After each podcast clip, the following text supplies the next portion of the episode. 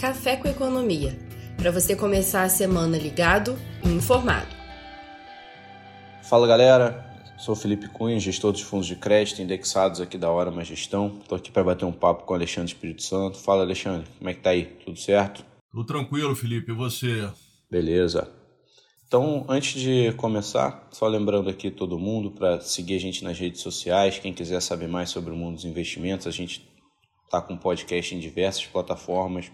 A gente tem bastante conteúdo também no YouTube, no LinkedIn e no Instagram, Orama Investimentos, tudo junto, ou direto no site orama.com.br. Bom, começando o mês, hoje a gente vai comentar um pouco sobre os principais assuntos que estão rolando no mundo dos investimentos. Primeiro a gente vai falar um pouquinho sobre o que está acontecendo com os treasuries lá, lá nos Estados Unidos, o que, que isso significa. Segundo, a gente vai comentar sobre essa política expansionista que está dominando o mundo, né, com juros baixos em todas as principais economias. E por fim a gente volta a falar sobre a ingerência sobre a Petrobras, né? o que isso significa em termos de governança. Bom, Alexandre, explica para a gente o que está acontecendo lá nos Estados Unidos. O Treasury, que é conhecido como Risk Free Bond, ele está flertando ali com um e-mail, né? Passou de um e-mail na quinta, fechou a sexta um pouquinho mais baixa, ali na casa de 1,43, 1,44. É, o que significa para o investidor essa alta tão expressiva nos bonds soberanos americanos. Bom, Felipe, essa aí a gente pode também marcar um gol lá para o Paixandoca, né? O Paixandoca vem falando dele lá do 0,91, que estava indo para 1,50. É, minha preocupação, Felipe, é a questão da, da inflação. Né? O que a gente vem vendo nesses é, últimos meses por conta da pandemia, né? depois a gente vai falar sobre isso, é uma política é, fiscal e monetária ultra expansionistas, né, do, do, do, Fed, do Tesouro Americano e dos outros bancos centrais. E esse é, dinheiro de helicóptero ele traz, né, muito provavelmente, um aquecimento da economia. A gente não pode esquecer que o mundo está extremamente endividado por conta né, dessa política é, monetária, é, né, como poucas vezes eu vi na minha vida. Então, se junta tudo isso, né, as vacinas começando a surtir efeitos. Né? Se a gente observar o número é, de casos no mundo nos últimos dias, felizmente caiu, não é, Felipe? Uma queda aí em torno de 20%. É, isso significa né, que a vacina funcionando, é, e entrando ainda mais vacinas, né? Poxa, por que, que isso não acontece aqui? A gente começa a ter uma vida normal, a economia volta. Agora, se a economia voltar que nem um foguete, né, e esse é o, acho que é o medo, né, que o mercado começou agora a transparecer, é, pode sim gerar uma inflação, que é aquele fenômeno de reflação, é, uma inflação que vem das políticas é, provenientes né, do ataque à recessão.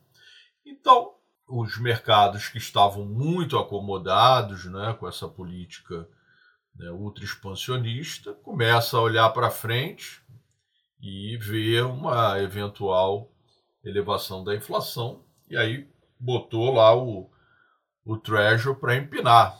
E no, na quinta-feira, como você mencionou, aconteceu algo né, bem relevante. Né? Em algum momento o mercado estava trabalhando ali em 1,46, 1,47, rompeu 1,50, né, e muito, muito rapidamente, em coisa de 5 minutos, foi para 1,60. Né, um sell-off enorme, né, muito provavelmente ordem stops, né, depois que passou do 1,50. E aí deu uma arrefecida, como você mencionou na sexta-feira, voltou aí para a faixa de 1,45. Então, é, o meu receio, Felipe, como a gente vem mencionando aqui nos nossos encontros, é que, como as bolsas lá fora elas estão muito, muito puxadas, é, que um Treasure na faixa de 1,50 você já começa a rivalizar com os dividendos né, que as empresas pagam em média. E isso pode sugerir né, que os investidores comecem a se perguntar se não vale dar uma realizada na bolsa. Entendi. É, e é exatamente por aí, essa, essa competição que pode causar esse sell-off na bolsa. Bom, e esse assunto que a gente comentou agora, ele tem bastante a ver com essa política expansionista, né, que a gente está vendo. Os juros baixos, eles abrem espaço para inflação, como você comentou, é e é algo que a gente já vem falando em outros programas, né, a gente já tem outros programas específicos falando de inflação, e isso se reflete tanto no Brasil quanto no exterior, né. Alexandre, você pode comentar um pouquinho como é que você está vendo esse cenário de inflação, principalmente aqui no Brasil e depois no mundo também, só complementando? Claro, Felipe. É, nosso número aqui na hora de inflação, ele já estava é, mais puxado do que o Focus. A gente vinha trabalhando é, com 3,75 na virada do ano, agora a gente já está trabalhando ali quase batendo no 4 é, alguns fatores concorrem para isso. Agora mesmo a gente teve uma alta no preço dos combustíveis, né? uma enorme elevação no preço dos combustíveis, até o estresse aí da Petrobras, muito por causa disso. Isso tem um impacto significativo na inflação. É, o preço dos alimentos ainda está pressionando. É, muito provavelmente, Felipe, a gente vai ver aí até abril, maio, é, a inflação em 12 meses indo lá para o teto da meta, eventualmente passando um pouquinho, e aí sim, depois a nossa expectativa aqui ela cede. Mas é um cenário de inflação que provavelmente vai fazer o Banco Central é, subir o juro é, no dia 17, agora de março. E é, junta-se isso ao todo o estresse, os ruídos né, políticos que acabam batendo na economia. Se a gente olhar o juro né, de 25, ele varou lá o 7, né, e isso é algo né, muito preocupante. Agora, em relação ao, ao, à inflação internacional, eu tenho, Felipe, né, eu sou professor, não posso esquecer disso, tenho conversado muito com alguns colegas professores, né, a gente escreveu artigo sobre isso. Né? Eu próprio escrevi um artigo, dois, na verdade, com o professor Cristiano Arrigoni, lá do IBMEC, sobre MMT, né? que é aquela ideia de que não existe mais inflação. É, essa semana eu conversei com é, o professor Marcos Lemos, que é o reitor do IBMEC. Né? O professor Marcos ele tem doutorado lá em Chicago, e ele até é, Felipe, ele me recomendou dois textos que eu li, excelentes e que eu convido aqui aos que nos ouvem também a dar uma lida, que se interessarem.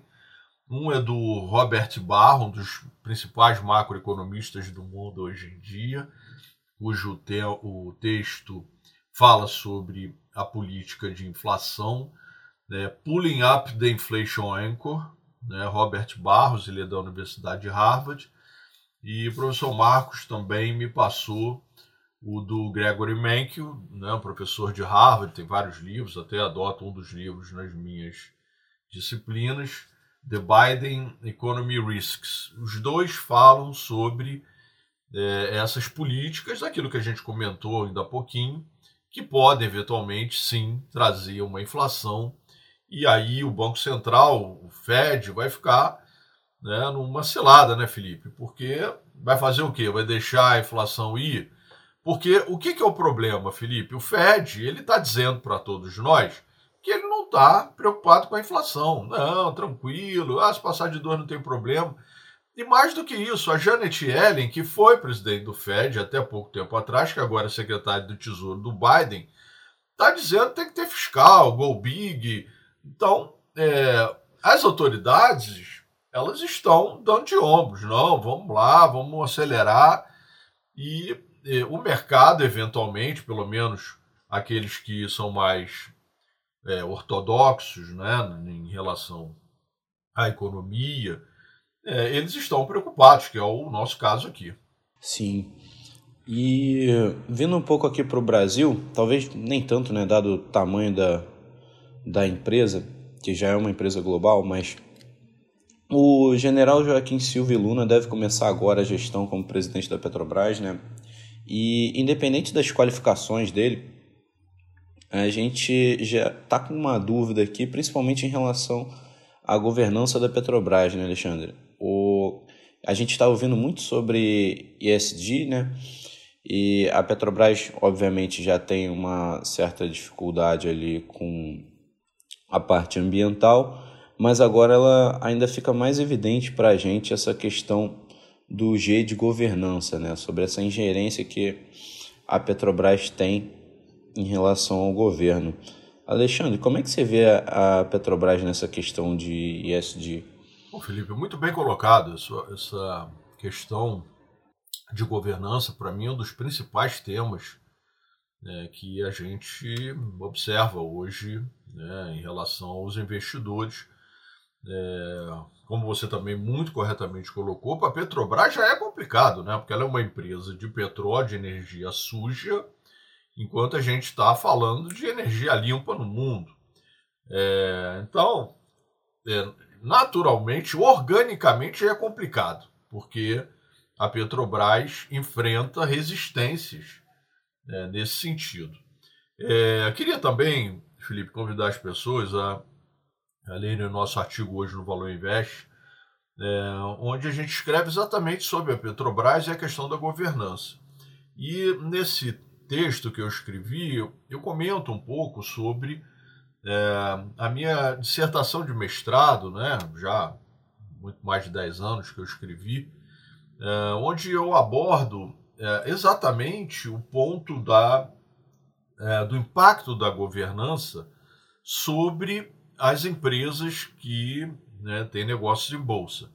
Quando eu fiz essa dissertação, né, lá, né, já tem mais, bem mais de 10 anos, eu é, abordei é, um, uma tese de que empresas que tinham algum nível de governança na Bovespa, e lembrando, né, isso, é, a virada do século foi aquele pontapé inicial né, desses níveis de governança na época da Bovespa, e o que o meu trabalho tentou fazer foi é, desenhar um modelo onde a gente pudesse comprovar que empresas que adotavam algum nível de governança, né, minimamente o nível 1 né, da Bovespa, que elas teriam um benefício uh, com menor custo de captação, e sugiro no meu trabalho que, eventualmente, os betas né, dessas empresas é, também tenderiam a ser reduzidos. Os betas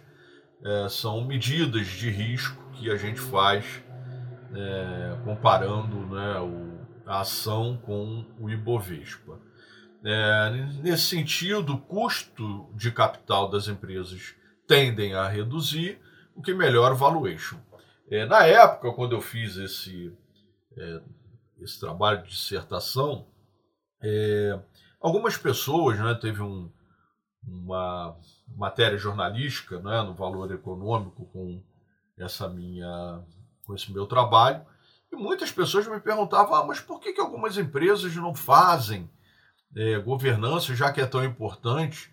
Né, como isso né, já tem bastante tempo e era uma coisa meio embrionária, a Petrobras não tinha nenhum nível de governança. Né? E aí eu falava: olha, isso a gente precisa perguntar para as pessoas, para os conselhos né, que devem dar o pontapé inicial. É, depois aconteceu tudo aquilo com a Petrobras, que a gente não precisa aqui ficar explicando, né, que a Operação Lava Jato revelou. E aí sim, né, há pouco tempo atrás, a Petrobras começou a se preocupar muito com isso, criou a diretoria de governança e conformidade, é, e aí foi nessa linha de tentar é, recuperar o tempo perdido e colocar níveis de governança, né, uma gestão né, para os stakeholders, para os acionistas. É, toda vez que a gente é, faz alguma coisa que fere a governança, Felipe, é, o mercado vai é, pedir prêmio. Exatamente. E, e esse é o pontapé inicial lá das nossas análises na hora da gestão, que é a governança e o management. Né? A gente parte pelo management, parte pela governança, até e depois disseca ali os os números das empresas. Bom, Alexandre, tem alguma mensagem final que você gostaria de deixar para os nossos ouvintes? Sim, Felipe. É... Esse fim de semana, a Câmara dos Estados Unidos aprovou lá o pacote 1.9 tri é, do Biden e agora vai para o Senado. É... foi quase um mês né, de discussão. Né, o Biden assumiu ali no final de janeiro, a gente está iniciando março. Então, um mês de longas discussões, né, aquela promessa de um pacote gigantesco, né, vai nessa linha aí né, de gastos né, fiscais. E vamos ver como é que o mercado se comporta, porque era uma expectativa que se concretiza. Então, a partir de agora, a gente precisa ver a reação dos mercados para ver a comemoração, né? se vai ser uma grande comemoração ou simplesmente vai dar aquele brinde depois né? já está meio de ressaca e cai. Então, a gente precisa observar, mas eu né, reforço.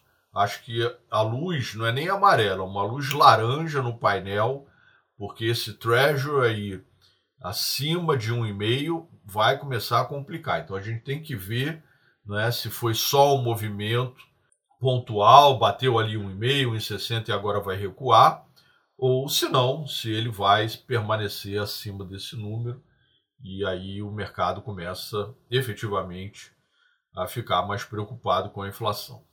É isso aí, Filipão.